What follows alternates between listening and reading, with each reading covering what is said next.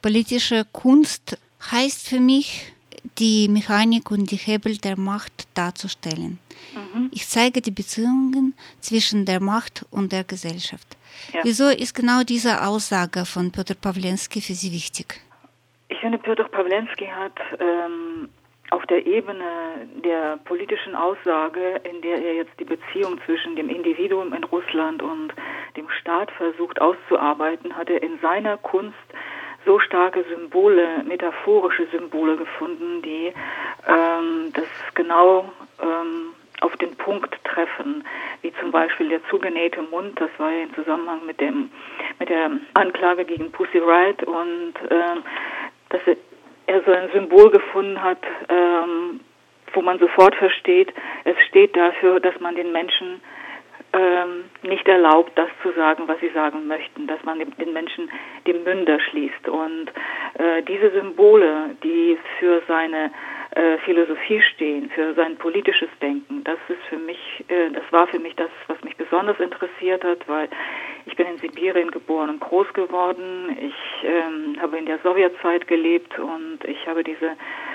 verachtungsvolle Haltung der Macht gegenüber dem einzelnen Menschen immer sehr nah erlebt und deswegen hat es mich auch persönlich interessiert, einen Film über Pawlenski zu machen. Zeigen Sie in Ihrem Film auch die Mechanik der Macht oder wie Pawlenski sie darstellt? Also ich äh, zeige es in zwei Richtungen. Das eine sind die Aktionen von Pawlenski, in denen ja auch die Macht immer interveniert. Die Macht ist Teil seiner Aktion. Das ist die eine Seite. Und ich zeige natürlich auch die Macht in den Sequenzen, wo wir die Gerichtsverhandlungen äh, gefilmt haben und wo wir auch den Umgang der Wachleute mit dem Verhafteten gezeigt haben, wie wir den, wo wir den Umgang der Richterin mit dem Verhafteten gezeigt, dem Angeklagten gezeigt, gezeigt haben. Und das sind für mich auch äh, starke Szenen, die das Verhältnis zwischen der Macht und dem Menschen zeigen. Äh, schafft er manchmal doch diese Mechanik zu stören oder zu stoppen oder äh, was ich jetzt zum Beispiel meine, ist diese Episode mit Ex-Polizist, der im Film erzählt, dass er vor Pawlenski doch jetzt Respekt hat. Genau, das ist der Untersuchungsrichter, der ja die Seiten äh, gewechselt hat, nachdem er Pawlenski kennengelernt hat und sich mit seinem Fall beschäftigen musste. Und durch die Verhöre, äh, die sie geführt haben, ähm, hat er eine ganz andere Wahrnehmung sowohl von Pawlenskis Kunst bekommen, als auch von ihm als Menschen, Persönlichkeit. Und das war ein Prozess, der dazu geführt hat, dass er eigentlich die Staatsanwaltschaft verlassen hat und seitdem als Anwalt arbeitet. Wie, wie war es überhaupt, das äh, so filmtechnisch sichtbar zu machen? Weil äh, viele Sachen macht er allein oder in einer gefährlichen Situation. Ja, also diese Aktion haben wir nicht selbst gedreht. Das, ähm, diese ganzen Archivaufnahmen habe ich von ihm bekommen, weil er lässt immer nur seine ganz nahen äh, Verwandten oder Bekannten, eher gesagt Freunde zu, die das dann auch filmen. Äh, die Aufnahmen sind meistens dann auch nicht besonders ähm, brillant oder äh, ausdrucksstark, aber das, was Pawlenski da macht, das ist dann das, die Stärke. Ihm geht es nicht um ähm, die Schönheit der Aufnahmen, sondern um äh, den Sinn, was da passiert. Jeder seiner Aktionen, wie zum Beispiel mit, mit der Stacheldrahtaktion, die er Tuscha nennt auf Russisch, äh, ausgeweidetes Tier, ähm, wo er sich an den Stacheldraht hat einwickeln lassen und äh, die Wachleute vor ähm, einem staatstragenden Gebäude in Petersburg mussten diesen Stacheldraht äh, durchschneiden und damit hat er das erreicht, was eigentlich der Ziel, immer das Ziel seiner Aktion ist, dass die Macht Teil seiner Aktion wird. Oder er wird verhaftet zum Beispiel bei der mm, indem er sich festgenagelt hat auf dem Roten Platz, seinen Hodensack äh, festgenagelt hat und ähm, da entsteht eine urkomische, äh, seltsame Situation, wo drei, vier Polizisten nicht wissen, was sie mit ihm machen sollen, weil er sich festgenagelt hat. Wie soll man ihn verhaften? Und das sind natürlich ähm, Ideen, die ähm, so einmalig sind, ja, und so stark in ihrer Ausdruckskraft, dass es, dass es überhaupt keine Vergleiche gibt für mich. Wird diese Art von Kunst, äh, wird Pawlenski äh, da in Russland verstanden? Ich würde sagen, nein. Es gibt Unterstützer in Künstlerkreisen, ähm, die das sehr hoch schätzen, äh, aber es gibt natürlich auch Gegner in Künstlerkreisen und der größte Teil der Bevölkerung, würde ich sagen, versteht es nicht und äh, lehnt es auch ab. Viele halten ihn für einen Verrückten.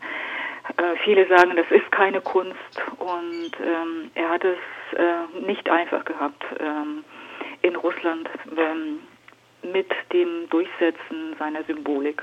Und Aktion Freiheit war im Kontext von Protesten in der Ukraine gemacht. Ähm, genau.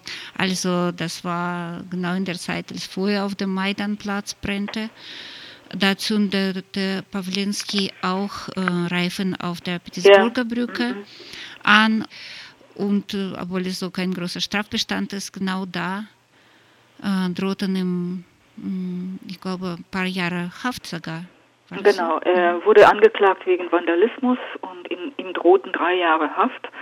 Ähm, seine Anwälte haben immer wieder bestätigt, dass es keinen Straftatbestand gibt und sie sahen darin einen politischen Prozess, um den Mann mundtot zu machen, um den Mann wegzusperren. Und ähm, der Prozess ist ja nicht zu Ende gegangen, während er noch in Freiheit war, äh, sondern ähm, er kam ja ins Gefängnis durch seine letzte Aktion, Bedrohung. Und äh, dann liefen die Prozesse parallel und in dem zweiten Prozess war die Verunsicherung noch größer. Ähm, es war ja erstmal die Anklage wegen Vandalismus und er hat immer darauf bestanden, dass er wegen Terrorismus angeklagt wird. Und ähm, das konnte man natürlich, natürlich juristisch auch nicht durchziehen und deswegen ähm, war der zweite Prozess äh, eher wurde er ad absurdum geführt und er ist, ist er dann einfach freigekommen und äh, das zeigt auch natürlich, dass es ähm, die Gesetzgebung sehr widersprüchlich ist und äh, willkürlich auch, ja. Trotzdem, das war so ein Sieg, kann man sagen. Ja, das ist wieder, wo diese, äh, diese Machtmechanik gestört wurde. Und ähm, das ist wahrscheinlich auch sein Ziel. Jetzt äh, die aktuellen Ereignisse sind so, dass ähm, Pawlinski wurde ein Kriminaltat vorgeworfen, gar nicht verbunden mit seiner ähm, politischen Tätigkeit. Ja. Danach hat er sofort ausgewandert, weil äh, diese Beschuldigung ging auch gegen seine Frau, ja, womit man auch bedroht hat in der Polizei bei der Verhörung, dass die Kinder gehen dann in Kinderheim. Ähm, das ist, was ich aus verschiedenen Medienmeldungen äh, mitgekriegt habe. Was für Informationen haben Sie? Also es gibt keine Anklage. Es gibt eine Anzeige einer Schauspielerin wegen angeblicher sexueller Übergriffe. Also ich ich habe Pawlenski, nachdem er ähm, ausgewandert ist, ich habe ihn in Paris getroffen, eine Woche nachdem er in Paris mhm. eingetroffen ist. Und ich habe mit ihm ein längeres Interview und Gespräch geführt, weil ich das selbst aus seinem Mund hören wollte. Und ähm, er streitet alles ab. Er sagt, das ist eine Verleumdung, das ist eine Denunziation, eine ganz gezielte Denunziation nach den Mustern, äh, nach üblich, den üblichen Mustern der Geheimdienste. Äh, was ich von ihm erfahren habe und ich glaube ihm, ist, dass äh, die angebliche Schlägerei, die auch publik gemacht worden ist in äh, einem Video, auf dem man übrigens nichts erkennen kann und niemanden erkennen kann, und angeblich ist da Pawlenski zu sehen und seine Lebenspartnerin. Dazu hat Pawlenski gesagt, dass äh, es gab eine Auseinandersetzung mit diesem Schauspieler, aber sie war im Theater, nicht außerhalb des Theaters. Das Video ist von außen aufgenommen. Und bei dieser Auseinandersetzung äh, gab es auch Zeugen. Es gab andere Schauspieler dabei und die hätten das auch bezeugen können. Aber wie man jetzt aus den Medien es weiß, äh, hat sich das Theater auf die Seite der Schauspielerin ges äh, geschlagen und auch dieses angeblich verprügelten Schauspielers, so ähm, äh, dass man da auch nicht an die Wahrheit kommt. Ja, das Theater macht ja dicht, die Schauspielerin beantwortet ja auch nicht die äh, Anfragen der Presse. Es ist ja, sind ja alles Behauptungen, die man so eigentlich nicht äh, stehen lassen darf. Ja. Wenn er es so sagt, dann glaube ich ihm auch. Und ich kann mir bei Pawlenski, ich kann mir nicht vorstellen, dass er Gewalt anwendet. Das kann ich mir überhaupt nicht vorstellen. Ähm, so, also das ist jetzt das, ähm, ich von ihm erfahren habe und weiß. Und ähm, das ist auch so mein Standpunkt. Jetzt zurück zu Ihrem Film. Ähm, es gab schon äh, Pressevorführungen, mhm. hat aber noch nicht gestartet, der Film. Gibt es trotzdem schon Reaktionen hier in Deutschland? Wie sind die ähm, ersten Reaktionen? Nach den Pressevorführungen habe ich mhm. noch nichts mitbekommen, weil mhm.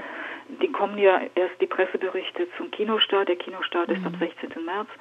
Ähm, es gab Reaktionen beim Dokumentarfilmfestival in Leipzig, mhm. wo der Film äh, seine Weltpremiere hatte und dreimal gezeigt wurde. Und die Reaktionen waren ähm, äh, sehr positiv. Also das Publikum äh, war gefesselt von der Person Pawlenski, von den Ereignissen, die der Film zeigt und ähm, auch von ähm, der visuellen Umsetzung äh, des Films, also vor allem durch diese Schattentheatergeschichte.